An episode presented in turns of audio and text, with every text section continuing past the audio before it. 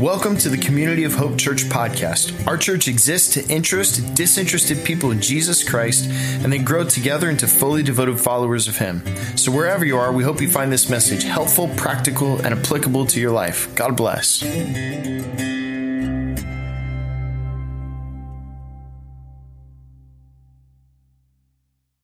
Well, good morning again. Good morning. Hey, um, first off, I just want to lift up that, man, that's such a powerful story. That's the Steckley small group that meets all the way and get this Martin County. That's a long ways away. That's, so that, that's about 45 minutes away. There are people from all over the Palm Beach area who come to Community of Hope and who connect with each other. And that's a very, very powerful thing. And, and that's to just reiterate what we've been talking about earlier today. If you came in after getting a cup of coffee, after we had our little short announcement time, this is Group Connect Weekend. And there are many groups out in the lobby. We're going to just let you go about five minutes early today. That's right. I'm going to finish early. Can somebody say amen to that? Yeah, all right. Now, we're going to send you out five minutes early to go and check out all sorts of groups. That's for anybody who's not yet in a group and you're looking for one. You want maybe maybe this year I want to try something new. I want to try a group like they've been talking about to grow my faith and build some relationships, to a place to be known and to know other people, to pour myself out and to receive for myself. It's a very very powerful thing. And as you can hear from the story there, it's a game changer, especially when uh, life has a way of happening. And doesn't anybody ever had life happen to you? Yeah, that's why you need a group. It's really important. So make sure you check that out. Hey, before we go any further, can we thank Verona and the team for leading us in worship? Can we do that? Thank you, guys. Well, we are, uh, thank you for leading us in worship. It's a great lead in to where we're going to be at today. We are in week two of a brand new sermon series. It's a new year, new decade, new sermon series, and we're calling it Best Year Yet. Everyone say that with me. Best year yet. And we're, we're talking about in this series is what does it mean to focus on what's most important in 2020? And what do you know? When you focus on what's most important in the coming year, you will draw the most satisfaction and the most joy in your life. We started off last week talking about this series of how the Apostle Peter is going to be our guide for the first several weeks in 2020. Oh, I talked about my favorite picture of Peter is this painting right here grizzled old fisherman Peter. None of these mamby-pamby pictures and paintings of saints that look like guys that I could beat up, but more like that. Grizzled old fisherman Peter. Uh, we're going to let Peter, through the, the, writing of the letter Second Peter, guide us. It was the last thing that he wrote. It was just right before he was about to die. He was executed in Rome for saying Jesus is Lord and not Caesar. And Emperor Nero put him to death in the Colosseum or no, not in the Colosseum, excuse me. That was Paul. Peter was crucified upside down. We talked about that last week. What a way to die. Wow, pretty powerful. Now, Peter, as you can see here, he's got fishing nets in his hand. He was a, um, before Jesus called him to become a follower of his and to be the rock for the church, again, not Dwayne the rock, but Peter was the rock before Dwayne was. And uh, when Jesus called him, he was a fisherman. He was a commercial fisherman. Jesus, by his trade before he began his public ministry, was a carpenter. And so Jesus, when he called Peter, he told him, You're now a fisherman, but if you follow me, I'll teach you how to fish for men, how to fish for people. And he did. And what we're going to be looking at for the rest of our time today, and so Jesus not only called Peter how to fish for people, but since Jesus was a carpenter he knew how to build things, I believe that he also taught Peter not only how to fish for people, but to how to build people, to build their souls. And Peter here gives us a master plan for how you can build your soul in 2020, not just this year, but in all the years to come. So our theme verse comes from 2 Peter chapter 1 verse 3. If you haven't grabbed your sermon notes yet out of your connect folder, I encourage you to do that. Here's our theme verse for this whole series that we're going to use to focus our attention and our time, and we're going to read it out loud all together now. Ready? Go. His divine power has given us everything we need for a godly life through our knowledge of Him who has called us by His own glory and goodness. Very good. And then our verse, just for today in particular, comes from 2 Peter chapter 1 and the first half of verse 5. We read a big section last week of 1 through 11, and there's a list of characteristics and traits that Peter says that we should make every effort to build on that we should make every effort to have all of these in increasing measure. And if we do that, we will have a faith and a life that is fruitful, that is productive, that is satisfying, that's a blessing to the world and honoring to God. And here's some of these things that he listed. He listed faith, goodness, knowledge, self control, perseverance, godliness, mutual affection, and love. Each one of these words is what we're going to be focusing on over the next several weeks together. And so we're going to begin right here, right now. First, or uh, 2 Peter chapter 1, verse 5, the first half of verse 5. And it says this For this very reason, make every effort to add to your faith. So this morning, we're going to talk about faith. Would you pray with me?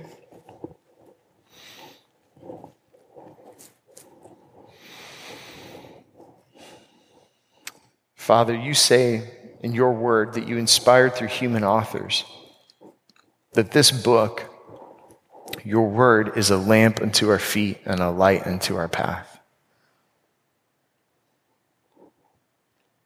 So, God, I pray that um, as light illuminates things, would you bring illumination to our hearts?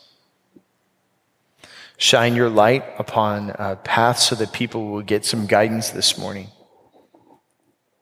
Lord, shine your light into dark places that exist in our hearts. Would you shine your light on some lies that we believed and shine uh, your truth instead? And lastly, Lord, I pray that you would shine your light into our hearts, just like as the sun brings warmth, especially here where we live. We know what that feels like and how good that feels. We ask that you bring the warmth of your light and your presence through your word that we would not only experience you with our minds, but in our hearts today. Speak, Lord.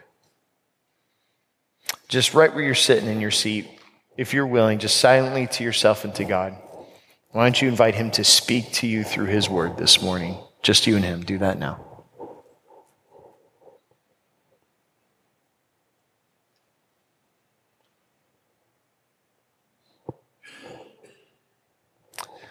Thank you, Father. We pray this in Jesus' name. And everyone said, Amen. Amen.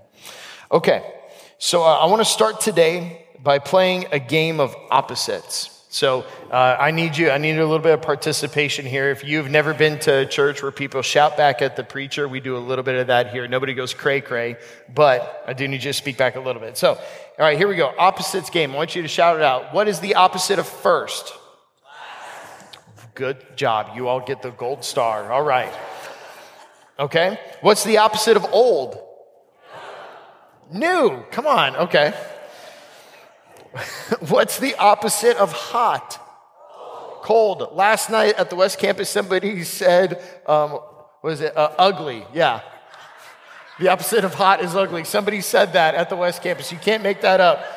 The opposite of hot is cold. Right. Okay. What's the opposite of good? Great job. Okay, what's the opposite of fire?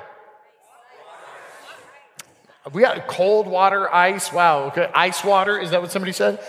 Okay, all those are acceptable. Okay, so those are the easy ones. Now we're gonna we're gonna go a little bit more into some culture around going on. Anybody here seen the new Star Wars movie?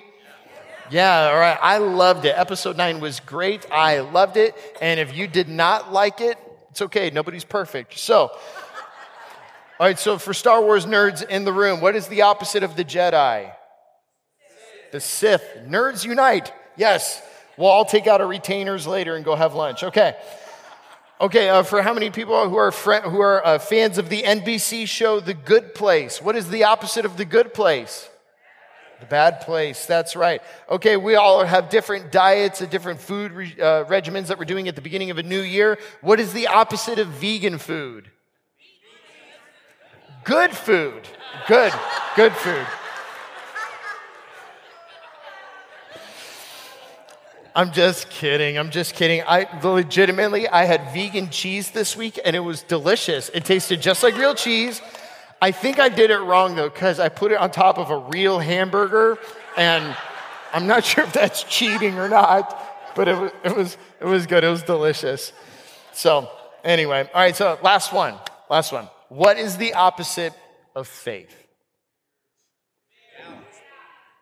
Some of you said doubt. Okay, well, fear, that's okay, that's good. That's good. You, you, all, y'all are spiritual. Y'all are thinking about this. Good. The, most people would think the opposite of faith is doubt. But I'm here to tell you, not necessarily. Doubt is not necessarily the opposite of faith. I want to talk to you for just a few moments this morning about doubt. Um, doubt, some people, especially people who are persons of faith, who have grown up in the church, who are part of religious organizations, um, many people make the mistake that they think that uh, for somebody to have strong faith, you need to have the absence of doubt. Strong faith means that you do not doubt at all. And when people begin to think about faith and doubt in that context to make them adversaries against each other, people who are religious will begin to think that doubt is dangerous because it threatens your faith. This is why, when some people take this angle and this approach to this issue, uh, why some, uh, particularly churches, and why some followers of Jesus and some Christians uh, get mean spirited about doubt. They get defensive about doubt, and they think doubt is dangerous. And if you're somebody who struggles with doubt and you have questions, that means you become dangerous.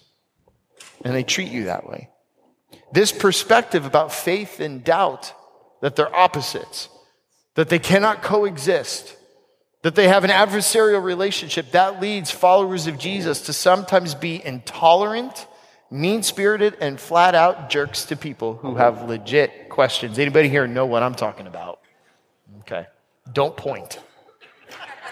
I'm just kidding. I'm just kidding. Uh, this stuff matters. It matters.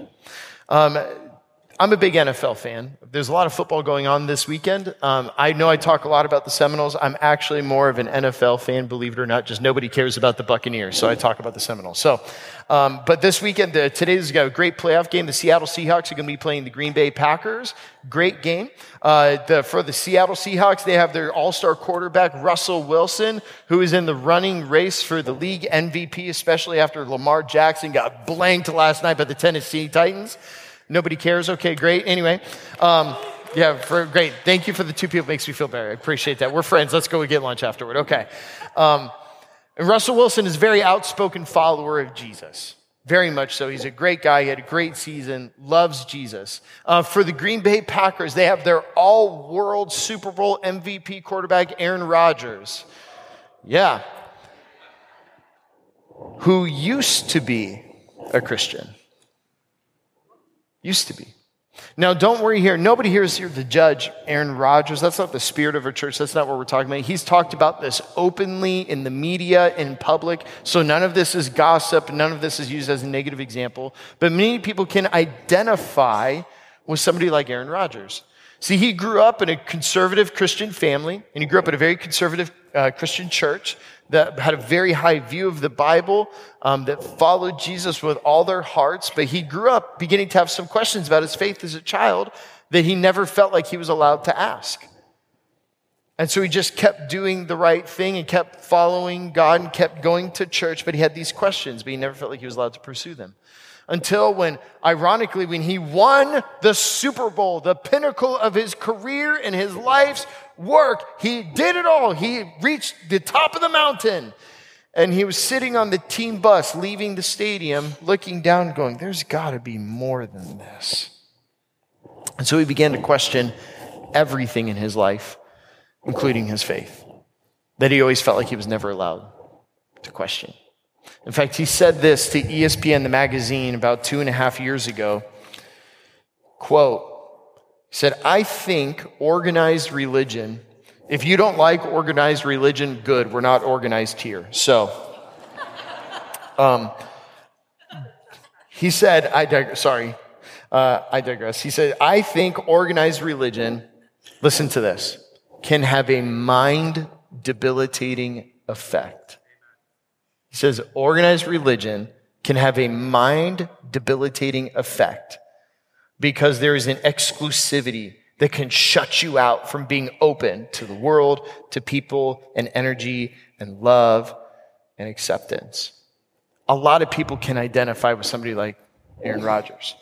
I had questions. I wasn't allowed to ask them. When I finally did, I felt like this whole thing was a house of cards that just all fell in on itself. And now he says he's a spiritual person, but he doesn't ascribe anything. He doesn't label himself as anything. He won't label himself as a follower of Jesus or as a Christian. He just kind of is.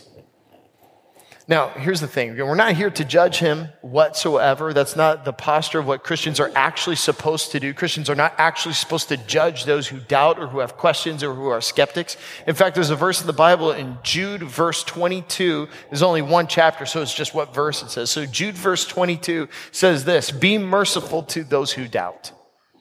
And then if you look at the message paraphrase of the Bible from Eugene Peterson, it says the same verse Go easy on those who hesitate in the faith. See, this is the posture of our church towards people who struggle with doubt and faith.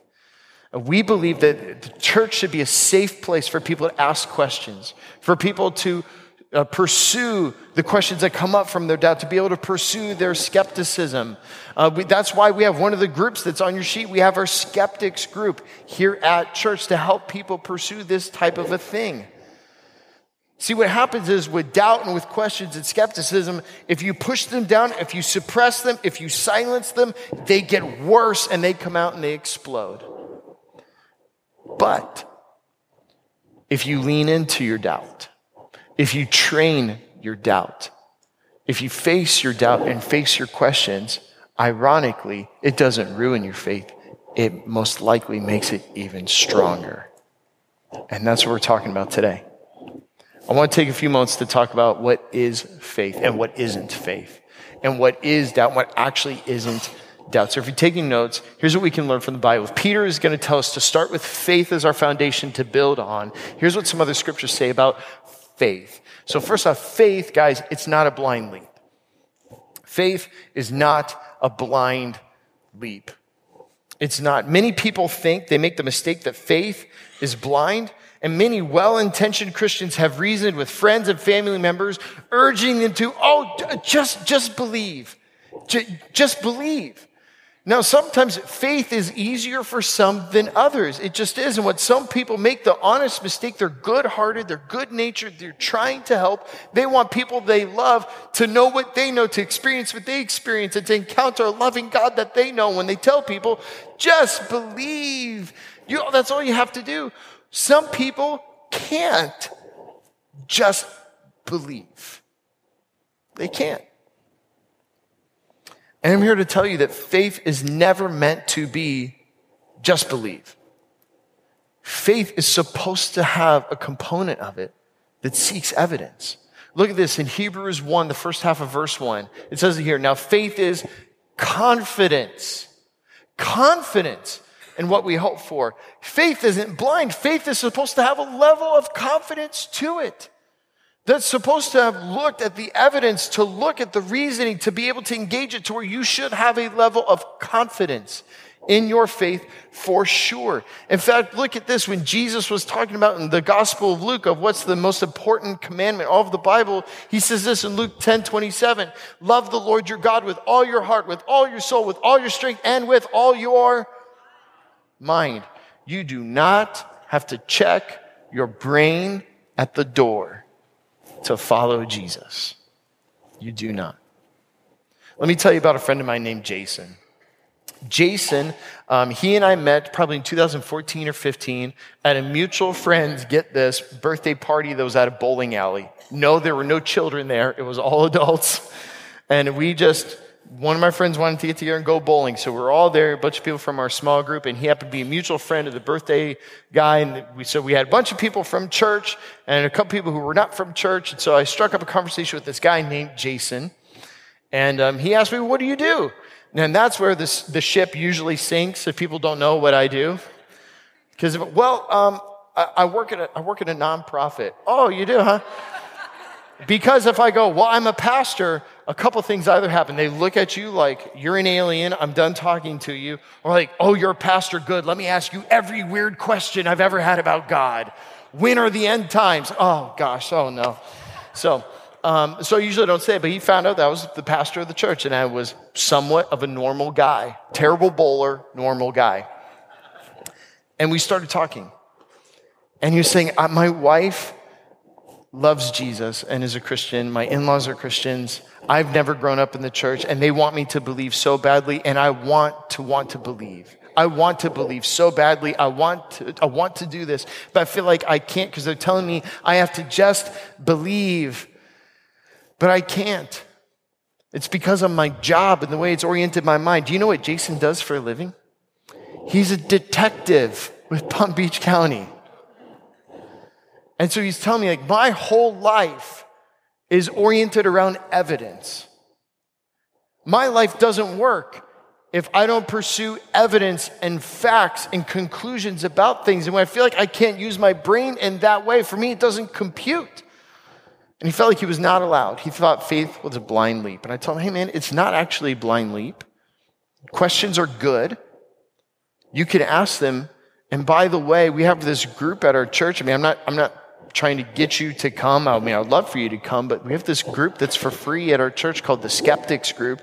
Bring all of your questions. You can pursue it in a safe, non judgmental atmosphere. And by God, he did.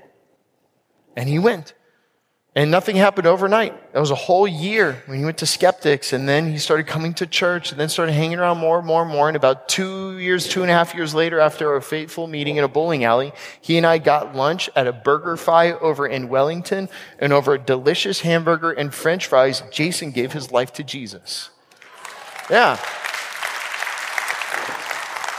Because it turns out what this detective can say is, what do you know? The evidence for Jesus' life, his death, and his resurrection is actually pretty darn compelling and is even greater than the evidence against it. Faith is not a blind leap. It's not. Here's something else that faith is not. Faith is also not 100% certainty. It's not 100% certainty.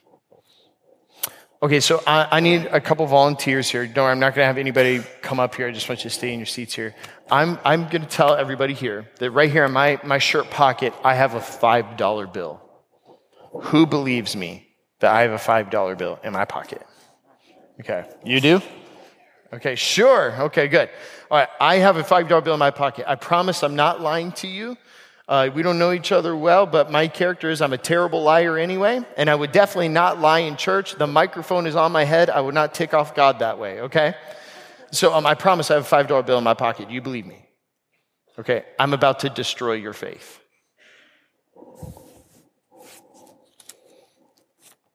Can you see that from here? How about here? Can anybody tell her what type of bill this is? It's a five.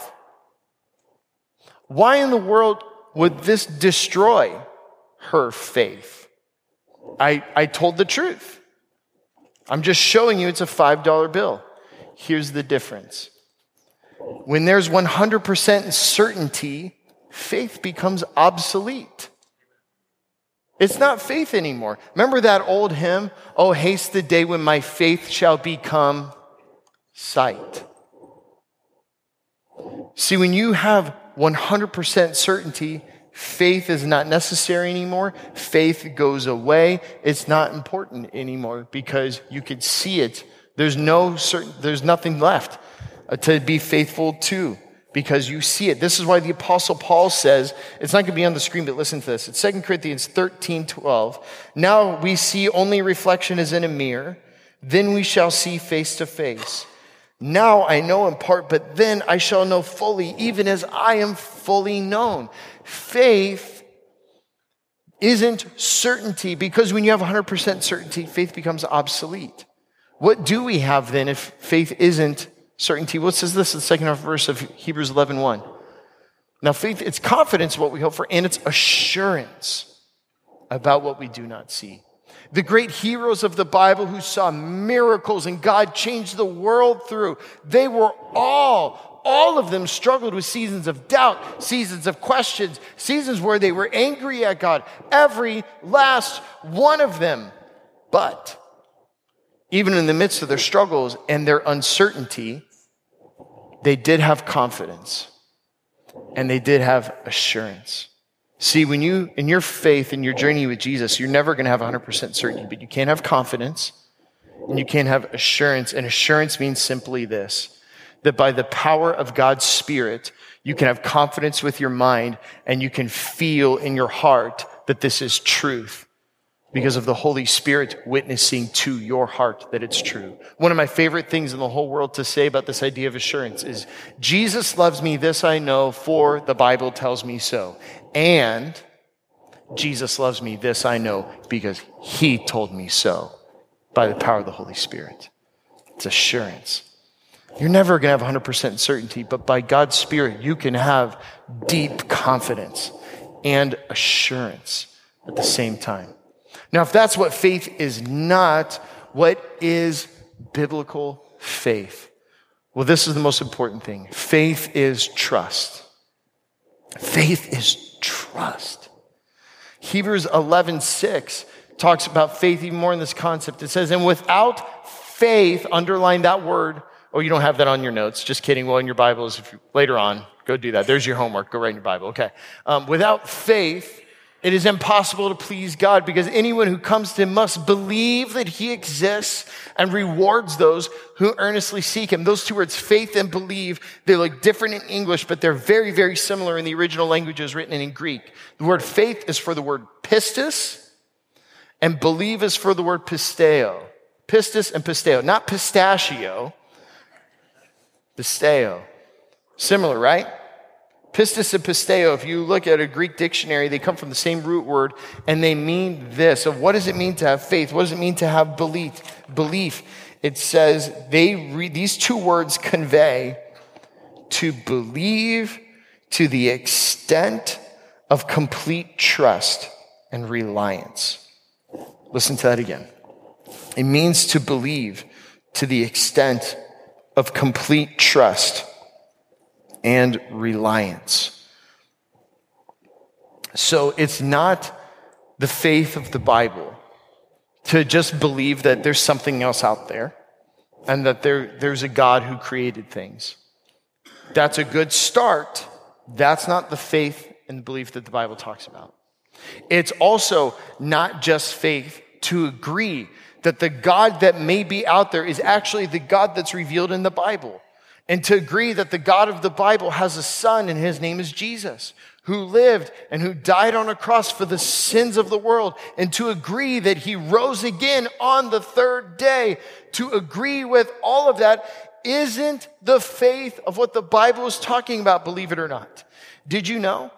To make all those affirmations of there's only one God, He's the God of the Bible his son is Jesus, died on a cross, rose from the dead, ascended into heaven to agree with all of those, still comes up short because even the devil agrees with all of those because he's seen it and then shakes in his boots. That's not the faith of the Bible. Agreement isn't it. Faith that the Bible talks about is trust. Now, listen to the distinction here. The faith of the Bible is to be able to move from I have faith in Jesus to I trust in Jesus. It's different. It's one thing to say, Oh, I believe Jesus lived. It's another to say, I trust that he lived and lives again. It's another to say, I believe he died on a cross. To say, I trust in his death on the cross to wash me of my sins, to forgive me of my sins, to give me a fresh start where I can begin again. I place my trust in it.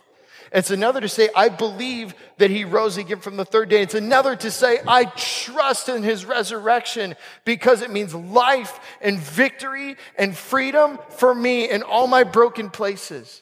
It's another to say, I believe that he ascended to heaven. It's another thing to say, I trust that he ascended to heaven as my high priest because now I can approach the throne of grace with confidence because there's another one there on my behalf and his name is Jesus. It just don't, yeah. I just don't believe in Jesus. I trust. I trust in Jesus. Faith is trust. There's a story about the great Mother Teresa, the saint of Calcutta, uh, of a man from the Western world who was a renowned ethicist. And he traveled all the way across the world to visit her in Calcutta. And after making his journey all the way across the world, I mean, she's one of the most famous figures in all the world, somehow, some way, was granted an audience with her. And not only was he granted an audience with her to have a private meeting with the famed Mother Teresa, but he was also granted permission to have her pray for him. Can you imagine if you got a prayer appointment with Mother Teresa? This man who went and got a prayer appointment with her, he had struggled with doubt and questions. And he was in search of clarity. And my goodness, if anybody has unshakable faith in all of the world, it's that lady right there who's in heaven now, where her faith has become sight. So he goes to Mother Teresa and he explains why he's coming. He explains his struggles. He says, I would, she said, My son, how can I pray for you? And he said, I, I would like you to pray that I would have clarity. And then Mother Teresa looks at him blinks a couple times. and goes, No, I'm not going to pray for that. How did your Friday go? This guy got told no by his prayer request by Mother Teresa. He had a bad day. And so, if you had traveled to the other side of the world to ask Mother Teresa to pray for you for one thing and she said no, how would that make you feel? And so he started to go, I don't, I, I don't understand why won't you pray for clarity for me? I look at you and you just seem to have such clarity. Uh, he didn't say this, but he meant this. You have such certainty. Your faith seems to have no doubt. Why won't you pray for that? And she looked at him and laughed and said, I've never had clarity a day in my life. But I have had trust. And I will pray for you now that you will trust. Friends, this is faith. The Bible answers many questions about what we believe. Many of it answers, some questions don't get answered, but there's one question that emphatically gets answered over and over and over again with a resounding yes, and it's this Can God be trusted? Can God be trusted to forgive you of your sins? Can God be trusted to be the leader of your life? Can God be trusted to be the healer of your life? Can God be trusted as your source of truth? Can God be trusted in your pain and on the darkest day of your life if He's still good? Can God be trusted? Yes, yes, yes. God can be trusted. And faith is trust. And here's the last thing that faith is faith has to show up in your life. Go back to Hebrews 11:6, guys. Not only do we have to believe that he exists, but that he, look at this, he rewards those who earnestly seek him. Faith is not, like I've said, a mental assent of agreement theologically. Faith is hearty trust hearty trust so that when you understand who God is and what he promises to do, that you would act on it and that you would get this, do something with it. I'm going to let you guys in on a little secret here. In just our closing moments of Verona, you can come on up. The goal of preaching is not for me to get you guys to come in here and to agree with everything I say and say, Amen. Good sermon, preacher, and we all just go on with our lives, even though I do like it when you say nice things to me. The goal of preaching, of all true biblical communicating, is not to get you to agree with me. My goal, and the goal of every faithful preacher of that book, is to fill you with faith. Is to fill you with faith in who God is. It's to fill you with faith in the character of God and to fill you with faith about the promises of God, of who He is and what He says He'll do, and to fill you with such faith in that, such trust in that, that you would walk out of this place and do something based on the truth of the character of Him. So here's the question I ask you now. I want you to do something with. If faith is trust, and if the goal of coming in here is to grow our faith, then what would be the next step of faith that God is asking you to take today? Not a blind leap, but where is the next place where He's inviting you to place your trust in Him? If you're able, would you please stand?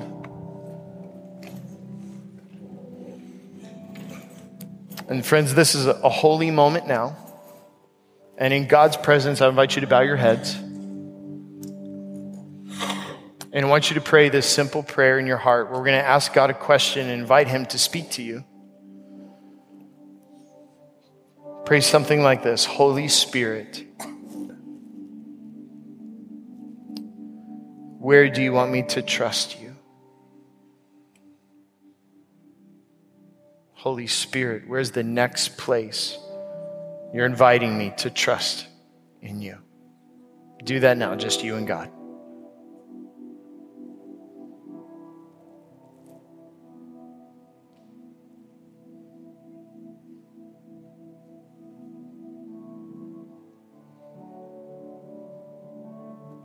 I feel like there's one person in here this morning. Um, the Holy Spirit's inviting you to trust that God is actually good and you've been through a lot of pain.